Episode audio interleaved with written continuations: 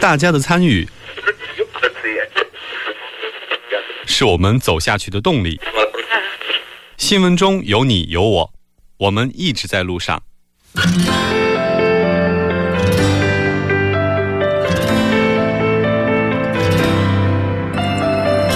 参与我们的节目，您可以通过手机短信的方式 发送短信到 井号1013， 每条短信会收取 50韩元 的通信费用，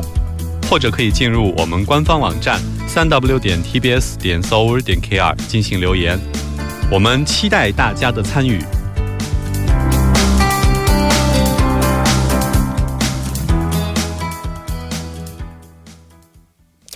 好的，欢迎回来，接下来为您带来我们今天新闻在路上的第2部节目。那在今天的第2部节目当中，为您准备了首尔新生活最新动态一目了然，以及新闻字符，稍后是我们的广告时间，广告过后马上回来。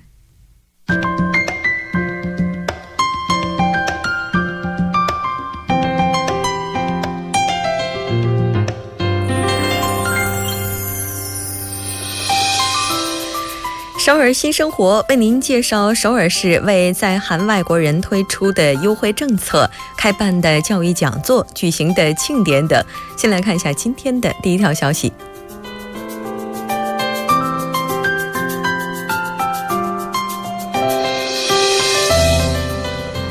今天为大家介绍的第一条消息是，韩亚多文化中心为发掘多文化家庭子女的特长天资等将开设关于绘制网络漫画的讲座， 具体时间是从 4月9号 开始到 6月25号， 每周日的从中午 12点 开始到 下午2点， 一共进行 10次。 那这次活动的内容包括从插图构成到绘画人物角色讲解等等， 将会告诉大家关于网络漫画制作方法等等。 那这次活动也是免费的， 您只需要在听完所有的课程之后， 将自己设计的人物角色 以及等等这样的一些相关的内容 发布在 3w.hanadarin.com 或者是您的 SNS 上就可以了。 这次活动招募的对象是 12到16岁 来自多文化家庭的子女， 这次活动的申请日期是截止到本月7号之前， 您可以通过官网， 也可以直接来到现场进行报名。 您可以拨打电话 02-742-6745 02-742-6746 进行查询。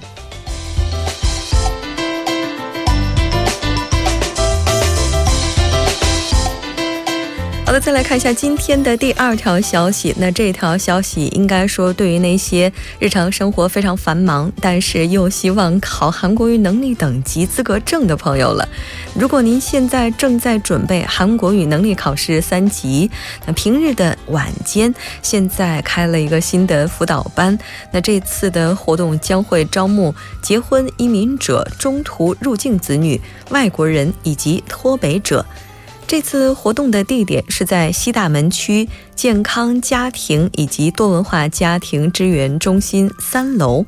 这次活动是完全免费的， 但是教材需要您自行购买。 那这次教育讲座它的时间是从 4月19号 开始到 7月12号， 每周三从晚上 7点 开始， 一共延续2个小时， 那是到晚上的 9点。 这次备考的话， 您可以参加 7月16号 的考试， 也就是第50次的 TOPIK 考试。 咨询电话是 02-375-7530 02-375-7530 转1。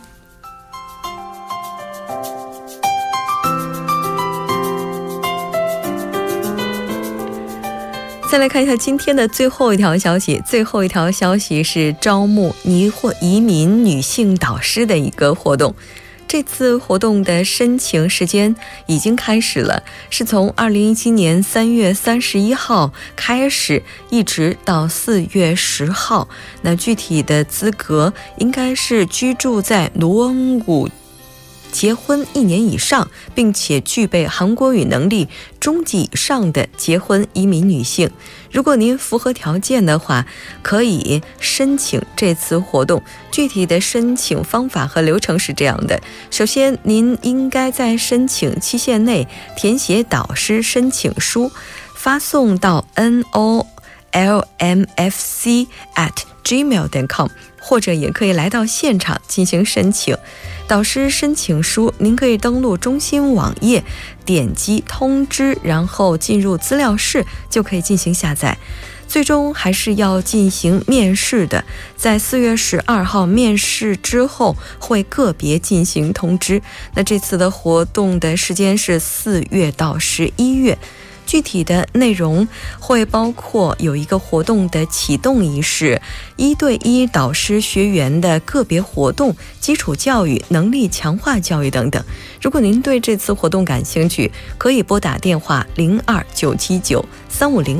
02979-3502 进行更加详细的咨询。 好的，以上就是我们今天首尔新生活的全部内容， 稍后为您带来最新动态， 一目了然。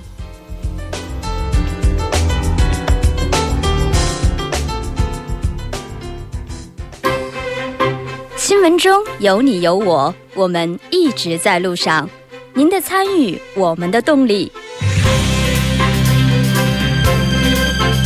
参与我们的节目， 您可以通过手机短信的方式 发送短信至井号 1013， 每条短信会收取50韩元的通信费用。 你也可以登录我们的官网 3w.tbs.co.kr 收听更多广播回放。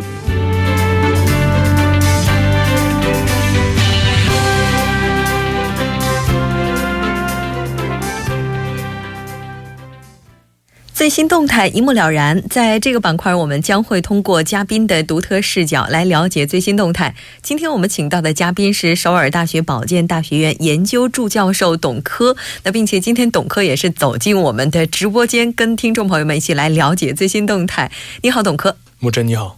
非常高兴能够在直播间里跟董科一起来了解最新的动态，也是非常特别的。 那先来看一下董科今天为我们带来的最新动态是什么吧。 那今天我想跟大家讨论的话题呢，还是有关于科学的。 关于什么科学呢？ 那你还记得上个星期我跟你说过这个癌症得不得是要看运气。 对，回去呢很多人就跟我说，哎你这毁三观的观点不要到处乱说。但是呢， 我今天呢还是要跟大家一本正经的胡说八道啊。 我说什么呢？ 养狗的孩子更健康。 养狗的孩子更健康， 但是为什么跟我听到的不一样？ 我所听到的是家里面如果养孩子最好不要养狗。 那所以说我今天就把这个科学依据给你摆出来， 我不会作为科学家， 我不会胡说八道的。 OK， 好，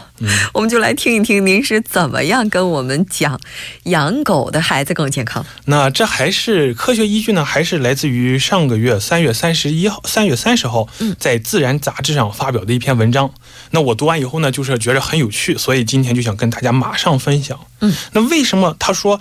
养狗能让小孩子更健康呢？ 其实这并不是一个新观点， 那科学家早就发现， 并且一直在尝试着解释为什么比起那些没有跟狗一起成长的孩子，和狗相处的孩子患哮喘的比例更低。 对，我之前听说过， 因为狗它身上有那个狗毛嘛， 然后小孩子如果把这个狗毛呼吸到自己身体里的话，可能会给小孩子的呼吸道带来一些压力， 跟这个无关吗？ 首先呢哮喘它有很多种， 然后呢我们一般说的比较常见的是哮喘性， 这个过敏性哮喘。 然后呢那我今天就要谈，其实呢这个我们是这么想的， 可事实通过这个比较， 然后结果来说它不是这个样子的。这个好像有一个卫生假说。 对，它这个科学家呢就认为这个观点呢是说， 就是说在生命早期接触脏一点的环境， 能够避免后期可能出现的过敏性疾病， 就是说过敏性哮喘。 那这个东西它叫做卫生假说。这个好像在小的时候我们经常会听到大人说不干不净吃了没病。有这么点意思，有这么点意思。但是这个东西我觉得你还是不能那么看的，不敢不必吃了会有病。我说的这个是俗语哈，大家可不能把它当科学去看。那所谓的卫生假说它指的是什么呢？对，那卫生假说这个很有名啊，它呢认为过敏性疾病的上升，就是说比如说哮喘啊，就是因为更加清洁的环境带来的后果。其中的一部分是更高的个人清洁标准 所导致的。所以说呢，有一个已经被证实的观点就是通过接触一些脏环境可能有益，甚至呢有可能预防疾病。我举个例子来说一下啊，在 2015年 的时候，通过覆盖10余年的观察性研究呢，科学家们对河狗一起成长的孩子患哮喘风险的降低率进行了量化。 那这些研究者梳理了 2001年 到 2010年 在 瑞典 出生的 超过 100万 个孩子的记录。 那在队列中呢， 275,000名 学龄前儿童中， 研究者发现养狗家庭里的孩子患哮喘的比例比喂鱼狗共同成长的同龄人低13%。 那这个是2年前呢，这个一个研究结果，这个关于哮喘的这么一个研究。那而这次就是3月30号 这个研究呢，它是从另一个方面证明了养狗的孩子更健康的这个事情。 研究者呢发现， 和不接触的宠物的孩子相比，和宠物生活在一起的孩子呢， 它的肠道中的微生物多样性更加高。 这种微生物多样性更高， 这个不是意味着孩子他可能会感染其他各种各样奇怪的病毒吗？ 那这个微生物呢， 对你这个观点就是 20年前的标准观点啊。好吧。 所以说就是说， 那个时候大夫就说，哎，你说这个东西你身上有这么多的微生物。 那个时候因为那个时候微生物对人我们对于微生物理解就是相当于病菌。但是呢不是，微生物不是病菌。怎么说呢， 就是说微生物的，我可以很明确的说， 微生物在人体的重要程度呢， 一点也不亚于肾脏或者肝脏这些人体本身的器官。 所以甚至有科学家呢， 就把这个人体内的这个微生物组 叫做后天性器官。 它就是它在人， 所以说你看你像是， 假如说我们吃了抗生素， 可能就是你像是我们肚子就好几天不舒服， 如果年纪小一点的话， 它甚至就拉肚子。 对，因为什么？ 因为抗生素就把它身体里面这些有益性的肠道菌全都给杀死了啊。也就是说当人体它处在一个无菌环境当中， 它有可能更容易被感染。是的，反而不好。 当我们人体内有各种，我怎么突然又觉得我们人体有很多病菌的时候好像很安全。千万不要用病菌这个词，我们可以说细菌，微生物。 对，微生物或者是细菌。 那你看你这样假如说呢， 细菌的话呢， 它有细菌的这个分类很大， 是吧？ 它里面有一部分是致病性的， 我们叫它病菌啊。这么董科这么讲起来的话， 我好像懂了。 那像这些宠物狗啊什么的， 它对增加微生物的多样性有什么样的帮助呢？ 梳理出这个狗的微生物如何造福人类呢， 其实不太容易。 但是呢我可以这么说， 就是和不养狗的家庭相比呢， 有一只狗的家庭成员 彼此之间的皮肤微生物的组成更加相似。就是什么意思呢， 就是换句话说， 这狗狗充当着微生物的传递介质。 它在我身上蹭一蹭， 然后呢我身上的这个微生物就到了狗狗身上了， 然后又跑你身上蹭一蹭， 那你身上就有我身上的微生物了。 反正就你可以大体你就可以这么理解， 就是它担当着一个这个微生物的传播使者啊。那不就跟蚊子一样嘛， 叮了它一口然后再来叮它一口， 可是传播疾病嘛。 你这个问题你要想清楚，就是说狗狗它是 提供一个安全的，互相交换这个微生物的途径。你要蚊子它传播的东西它是病毒，病菌也是不是这么说的？这么看起来就是说它传播的就是让整个家庭所有的人之间微生物所携带的多样性就增加了。是的，而且你看我们现代社会啊，尤其实发达国家或者是大城市，那我们主要时间花在室内，缺乏对于这种微生物的接触，它是一个非常大的问题啊。所以呢科学家就猜测， 狗呢它为人们提供了一条安全的弄脏婴儿成长环境的路径。就是它让婴儿成长的这个环境不再那么真空了。 对的对的，就让孩子的生活更接地气儿了是吧？很好，你现在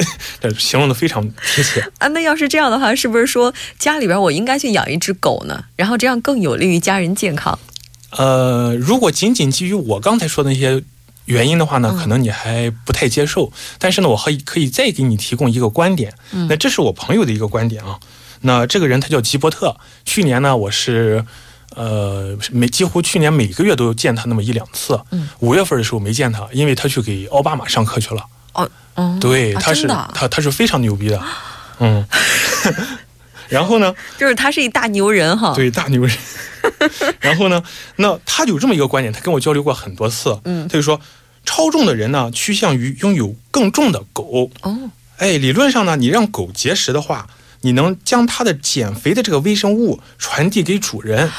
哎，从而你主人就能达到一个减肥效果。后，哎，当然呢，这个如果你真要是不想养狗的话呢，也有可能，但是我们因为猜测嘛，毕竟起作用的是那个微生物，所以呢，我们可能分离出一些有用的这些狗狗身上的微生物，哎，然后这个用一些药物手段服用，然后这个样呢也是可行的，这是他的一个有趣观点。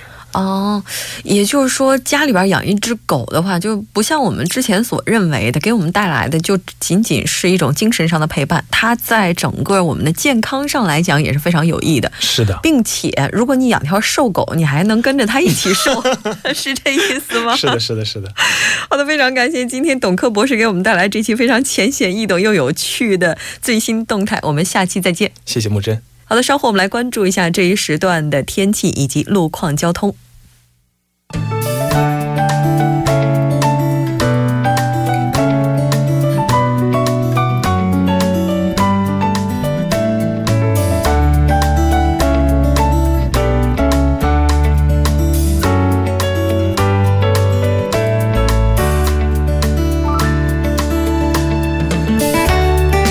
晚上好，这里是由尹月为大家带来最新的首尔市交通及天气情况。那我们继续关注一下路面的突发状况，在京釜高速公路首尔方向良才到瑞草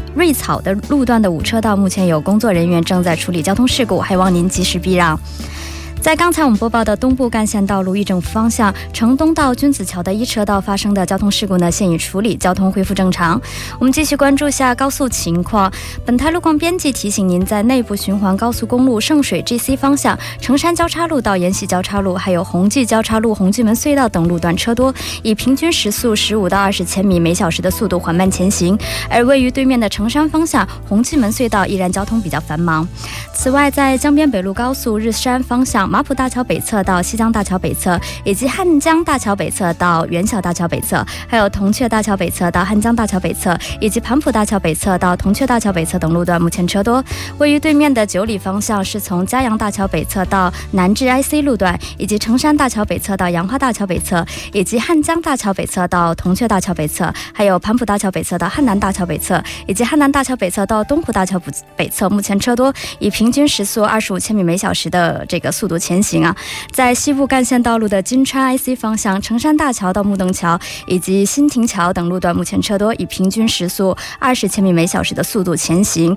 而此外还有是这个京釜高速道路的新葛方向，汉南到赞苑IC以及盘浦IC的路段目前车多以平均15千米每小时的速度徐行。好的，接下来我们关注一下今明两天的天气情况。今天晚间至明天凌晨晴，最低气温零上20度。 好的，以上就是音乐带来这一时段的天气交通信息，稍后我还会再回来。